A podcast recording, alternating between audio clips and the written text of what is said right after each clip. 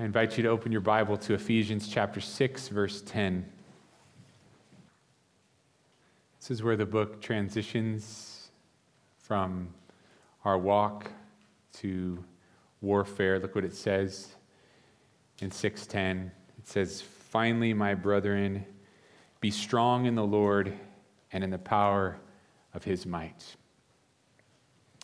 It was my first year out of college I got a job teaching at Grave Avenue Middle School, and I was teaching rotating periods, so I had about 200 students a year. It's hard to remember that many students, but they're from all different backgrounds, all different ways of life, all different stories and struggles and strengths, just very diverse. And I want to tell you about um, one student that I had on that first year, I, I remember him really well. I got him midway through the year into one of my classes because he was in foster care. And now his new home, so to speak, was, was there in, in our district. And he shared a story with me. He had just been removed from his mom's house.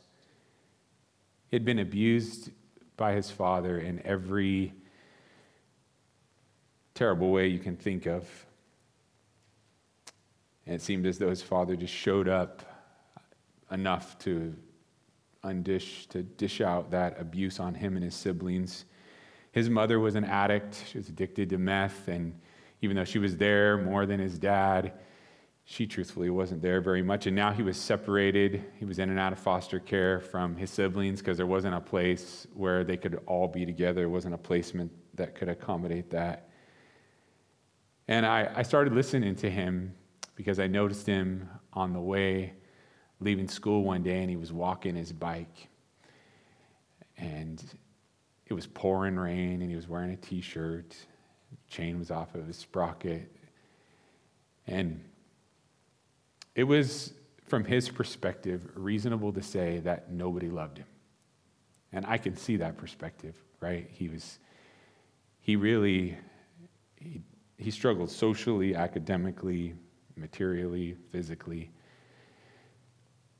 And he stood out to me, um, not because of his, his life necessarily, because in my years of teaching, I had a lot of students like that. But a conversation and this verse that we're studying right now was in the middle of it. As Sean was talking to me and telling me about his life, and I, I told him, you know, hang in there. Be strong. And there wasn't even a second between what I said and his response. When I said, be strong, he said, but I'm not. It's not as though I offered him any kind of solution. It's not as though I offered him any kind of comfort, did I? He just said, I'm not strong, but I'm not. He had obviously tried that before. It obviously attempted a lot of times to be strong in spite of his circumstances. So here I am, 22 years old. He's 14, you know. I mean, he's like, what if this was my little brother? You know, that's at that age what I was thinking. And when he responded in the way that he did, um, but I'm not, I, I knew this verse because it's in a song by Petra called More Power to You that says it word for word, you know, be strong in the Lord and in the power of his might. And I did finish the verse with him and told him, You're right. You can't be strong. Be strong in the Lord and in the power of his might. That's our first point is be strong in the Lord. You know what this verse is talking about. We are so weak. It's not that we don't have resolve at all. It's not that we don't have any strength at all. It's not that we can't muster up some ability in and of ourselves. It's not that we can't strive. Isn't that true? We can strive for things, we can work for things. And later on, I hope, hopefully we realize that even that is given to us from God. But we can offer up some effort. But the truth is, is that we don't have what it takes to deal with trials and temptations in this life. We, we just don't have it in ourselves. We don't have the strength to move forward, the, the strength to, to conquer, and we can't take care of ourselves, not even close. And the sooner we come to the truth that we're not strong, the sooner we can live the truth of being strong in the Lord and in the power of his might. Because this is not at all about tenacity, it's not at all about willpower, it's not at all about follow through. We hear a lot about that stuff. Like, that's what we need, right? We need some of that follow through, we need some of that resolve, some of that willpower to push forward, to push through. That's not at all what the word is saying right here to us. It's saying, know that you're weak and be strong in Him, not with your own power, but with the power that only comes from Christ. This is your walk. This is my walk with God. I know it. I know it's a battle, and we cannot win this battle without the strength of the Lord. We'll just go through life crumbling through trials, through temptations. And think about this I'm speaking for myself. I don't always know the difference when I'm operating in my so called strength and when I'm operating in God's strength. I'm just too deceived. Now, when I look back on the way that I've lived, I've got better perspective. Are you like that too? And I'm thinking, look, all I was doing was working in my own resolve. I, I wasn't working in the strength of the Lord. But when that's being played out in my life, I can think, I'm just working in God's strength. I'm giving Him all I've got. There have been many times when I've failed for a long, long time, miserably. And all along, I was striving in my own so called strength. And there have been times, too, when I've been strong in the Lord, in the power of His might. And I ask God for myself, and I ask Him for you, like, teach me the difference really early, like in, in that endeavor, whether it's you or it's me. Because I get mixed up. And the truth is, is I just go back and forth between living in my own strength and living in the strength of God. And you would think, maybe you wouldn't think, but you, I think you would think that once you arrived at living being strong in the Lord and in the power of his might, that we would just stay there. That we would say, This is a new way of living. And why would I ever go back to trying to analyze and resolve and fix and sort out everything for myself? I've lived according to the power of God before. Why don't I just keep living that way? Because it's a battle. This is warfare. It's not as though we can just set it. I do wish it was like that, but it's not. So, what do I end up with? A back and forth between working in myself and my own strength, and then working through the Lord, in the Lord, with Him as my shield and Him as my protector. So, I look at this first call for us to be strong in the Lord and in the power of His might. And it is in a military context where your superior is saying to you, Christian. Be strong with my power. Be strong in the Lord and in the power of his might. I'm going to say that verse so many times you'll have it memorized, except for the finally, my brother brethren part at the beginning. It is in a military context. But look, the Bible is not just saying, suck it up. It is saying, the Lord is your unlimited source of strength. That is Jesus. And he's your compassionate powerhouse. That is such a combination, isn't it? God being your the high tower that you run into, that, that you can hide in. And there are times when we just need to hide, right? In the Lord. But we go and we run and we dwell in Him, but He also dwells in us. That is the God that we serve who gives us strength, that gives us might. I look at what it says about finally, my brethren, at the beginning. I notice that, the beginning of verse 10. Because Paul delivers this to people that are like family to him. There's a lot of love in a healthy family between the parents and the children, between the brothers and the sisters, between the siblings. There's a lot of love there. And Paul is writing to these Ephesians as dear children, as brothers, as a family. He's saying, This is the way we're called by God to live our lives, not in our own strength, but in the strength that He gives to us. Be strong in the Lord and in the power of His might. But Paul doesn't know us, right? It's, it's not as though Paul's writing, you know, he doesn't know us like family. But the context of this is that we are the family of God and we are to spur one another on and remind each other to live this way as brothers and sisters in Christ. Now, I have that growing relationship with some of you where you're like a brother to me, and we're getting to be more and more like brothers. I'm getting to be more and more like a brother to you if, if you're a sister.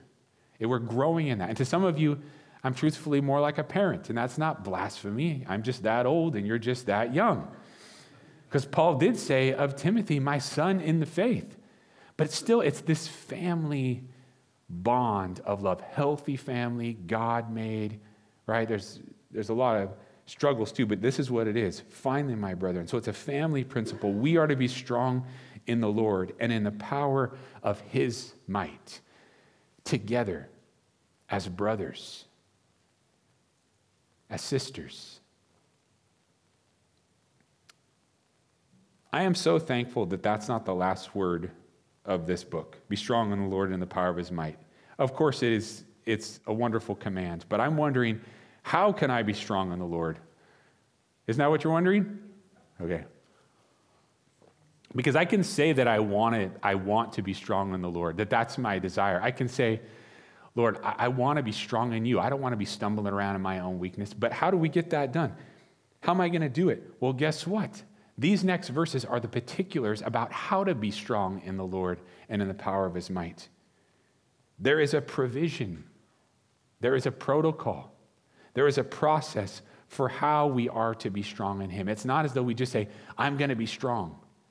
If you have an emotional personality like me, I tend to just be that way. Yeah, I'm in. But what does it mean to take those steps to rely on the Lord and to live in His power instead of in our own so called strength. He gives us the equipment. We must allow the Lord to make our hearts right before Him. And it says this in verse 11 Put on the whole armor of God, that you may, may be able to stand against the wiles of the devil. Point number two put on all your armor. I focused in on the word whole. We get this clear instruction to put on.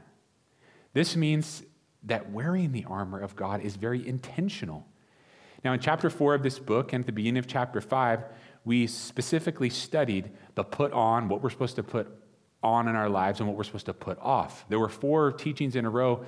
It just kept being part one, part two, part three, part four of put on and put off. And that's the same idea that we see here that we are to intentionally, purposefully put on this armor because we're in a battle every single day. So the word is saying, do not neglect to put it on. Look at verse 13, we read, therefore take up the whole armor of God. So there's a putting on, and probably the take up is, is speaking about the sword, the things we're going to pick up before we put on, like that breastplate and like that helmet. But whole means that we cannot wear just some of this armor and then hope for success that we can't be partial in this. That if we're going to be successful, we need to wear all of it. Now, maybe you like the breastplate because you think, oh, to me, that's really important. It protects my vitals, keeps them from injury. But does wearing the breastplate mean that you don't have to wear the helmet? Certainly not. That's why over and over it's called the whole armor of God. Here in verse 11 and in verse 10. Verse 13, all of it, wear all of it. Or maybe you're more of the defensive type and you like the shield because you're thinking, I can deflect almost anything be, aside from that. But what if you don't have the sword? So the whole armor.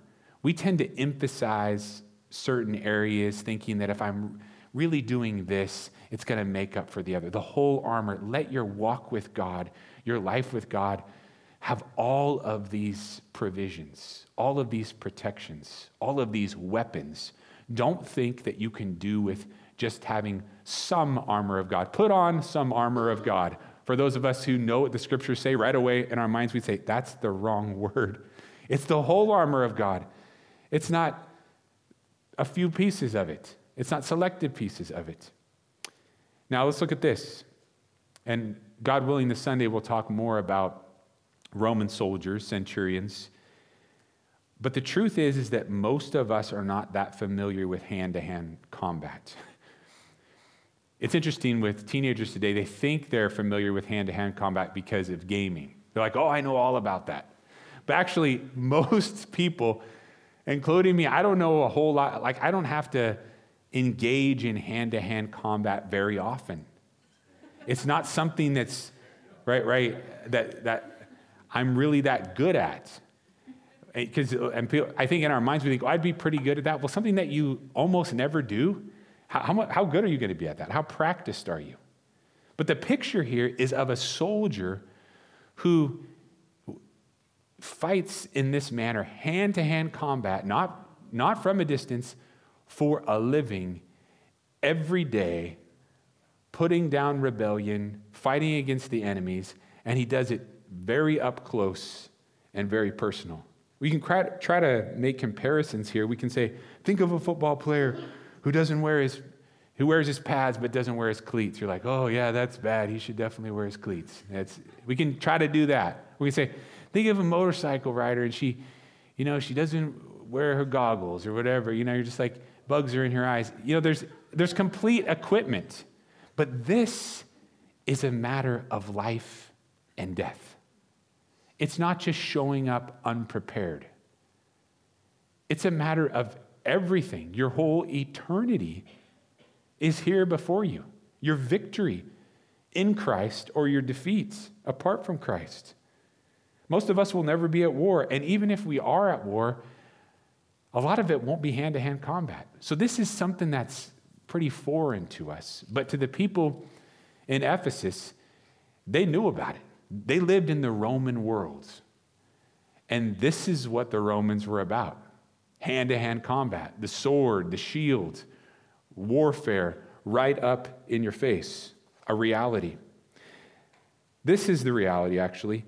It would be a massive disadvantage to a soldier to be without just one piece of his armor. It's hard for us to grasp how bad it would be because we're, we don't live in that situation. But they're not going to go into battle barefoot without their feet shod, right? Oh, I think I'll just go out there and do the best I can, right? No, the whole armor is what's needed.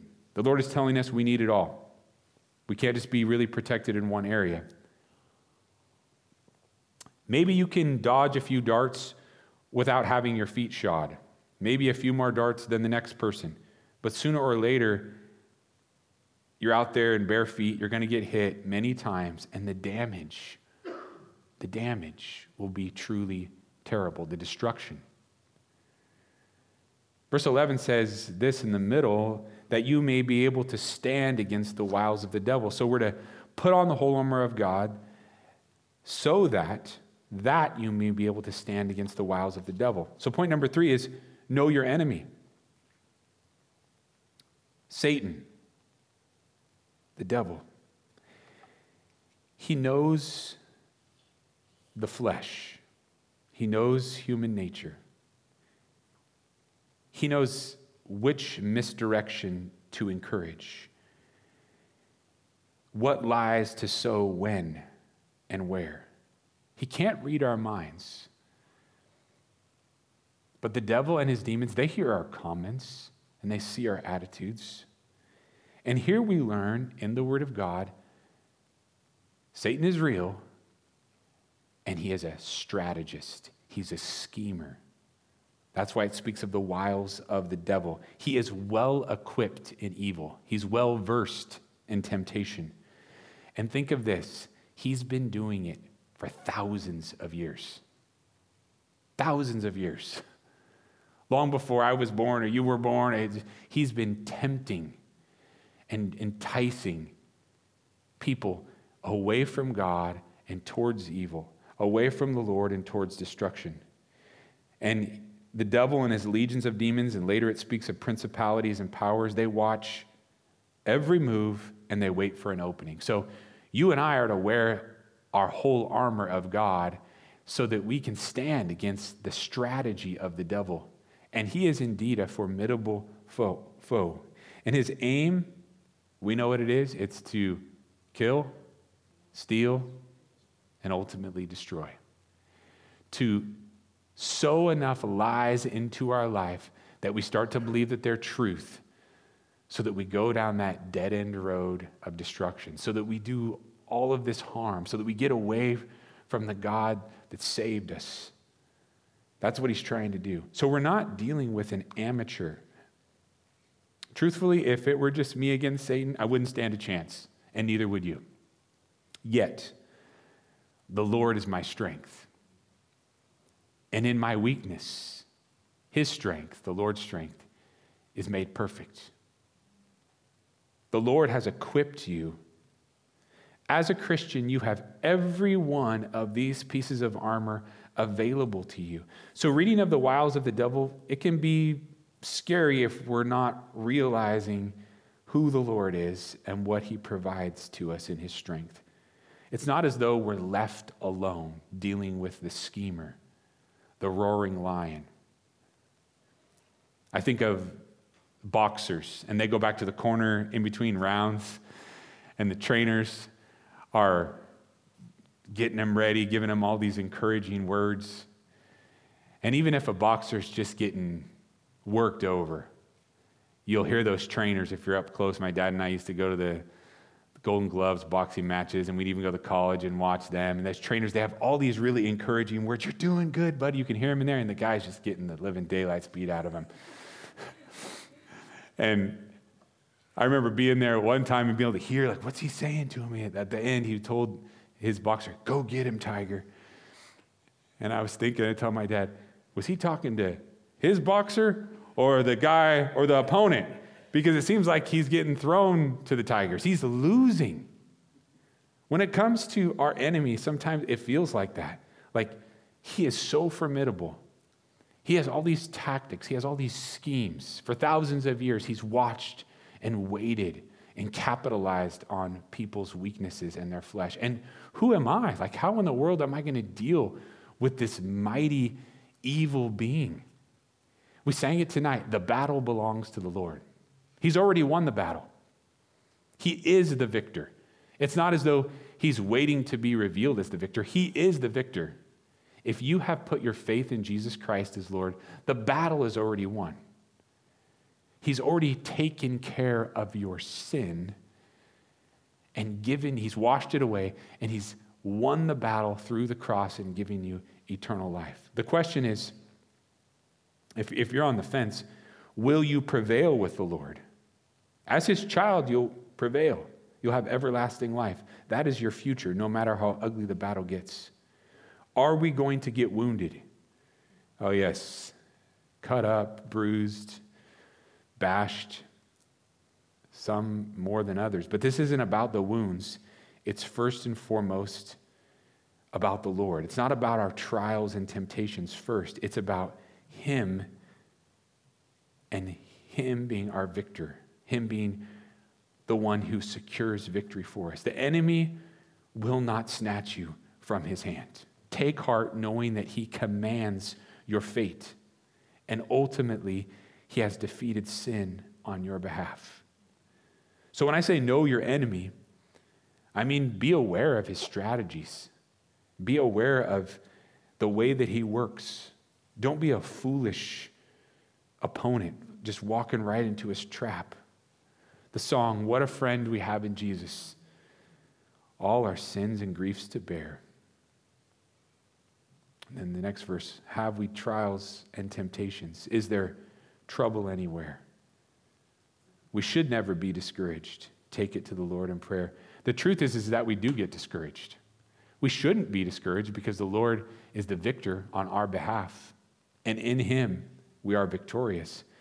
But it's a reminder to us get back to your compassionate commander. Get back to wearing the whole armor. If you never put it totally on, put it completely on.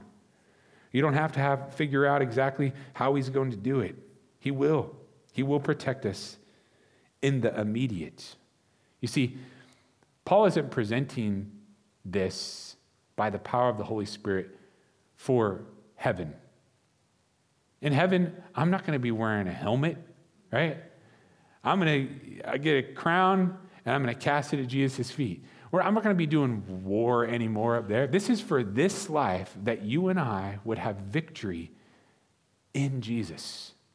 Victory because of Jesus, because we have listened to what he's told us to do. We've sought refuge in him by faith, and then we've put the armor on so that he will be our strength and be our shields. Middle of 13, that you may be able to stand in the evil day. By the way, today is the evil day. That you may be able to stand in the evil day, having done all to stand. Stand, therefore. There's a lot of standing in here, isn't there? So, number four is stand your ground. Earlier we learned, was it 11? Yes, that we are going to stand against the wiles of the devil. And I heard you stand, stand, stand. A lot about standing our ground in this whole armor of God section. Yes, there will be advancements. Yes, there will be conquering. Maybe you're like that. I want to conquer, I want to advance. But first, we hear that part of our strategy is to stand, to face off against sin. It's saying stand here in the Word of God so that we can know where evil is and take a stand against it. We're taking a stand against our own flesh. We're taking a stand against our own waywardness. We're taking a stand against Satan and the evil that he desires to sow into our lives. It's not as though we're simply ignoring the sin, but we're taking a stand against it. Why does the Bible say this? Because it's so important that we identify the sin, that we aim at defeating the sin, that we call sin sin, and that we realize that temptation is indeed temptation.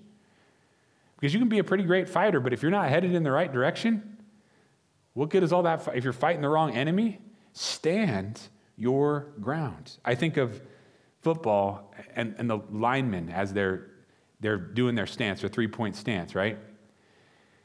They're facing, you don't see the offensive lineman, I haven't seen this formation anyway, like facing the opposite direction, or you get up one of the defensive linemen, he gets up there and he just lines up three point stance and he's facing everybody in his team.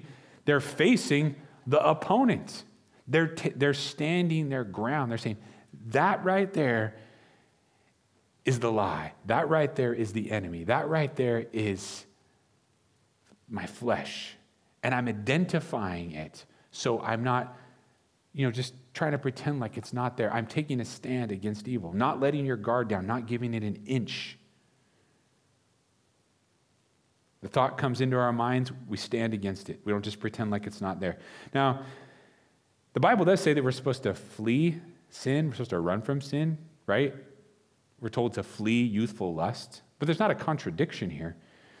Recognizing the danger so that we're not, so that we know what we're up against, so it's not a surprise to us, that's the idea here. I, I think of, of Joseph recognizing the danger that he was in and then taking the stand against it. Far be it from me, right? And then he did the fleeing. It's time for me to get out of here. But he had to recognize, he had to identify the sin. He had to call sin sin. He had to know that that would be immorality. So he had to run the other direction. It wasn't about his desires, it was about him standing his ground against the evil. For we do not wrestle against flesh and blood, this is verse 12, but against principalities, against powers, against the rulers of the darkness of this age, against spiritual hosts of wickedness in heavenly places. Number four was stand your ground. Number five is know where the battle takes place. What does the beginning of 12 say? For we wrestle not against flesh and blood. It would be so much easier if the battle was against flesh and blood, wouldn't it? Because you could mark your enemy, just stay away from certain people, and there are certain people we should stay away from because bad company corrupts good morals. But it would be so much simpler, so much easier if it was a physical battle in the sense of they're wearing a certain uniform. But this battle is not just physical, it's a spiritual battle. My 11th grade history teacher, U.S. history teacher, Mr. Gilliland, he was really the teacher that made me way more interested in history. I used to say he made me love history, but I don't actually love history. I'm just interested in it. But he also taught us, taught me things that stuck with me way longer than any of the facts or even any of the principles of history. Over and over again, he said, All of life is spiritual. Everything you do, everything you think, everywhere you go, every decision is spiritual. Now, it might be physical and spiritual, but it's not as though our lives are compartmentalized. Yes, we have these different areas of our lives, but they all come under the umbrella of the spiritual because you and I have been created in the image of God Almighty. That's why we're not just like the animals, we're like Him in that regard. And everything that we do and all the decisions that we make are a part of our spiritual makeup. There's a spiritual influence.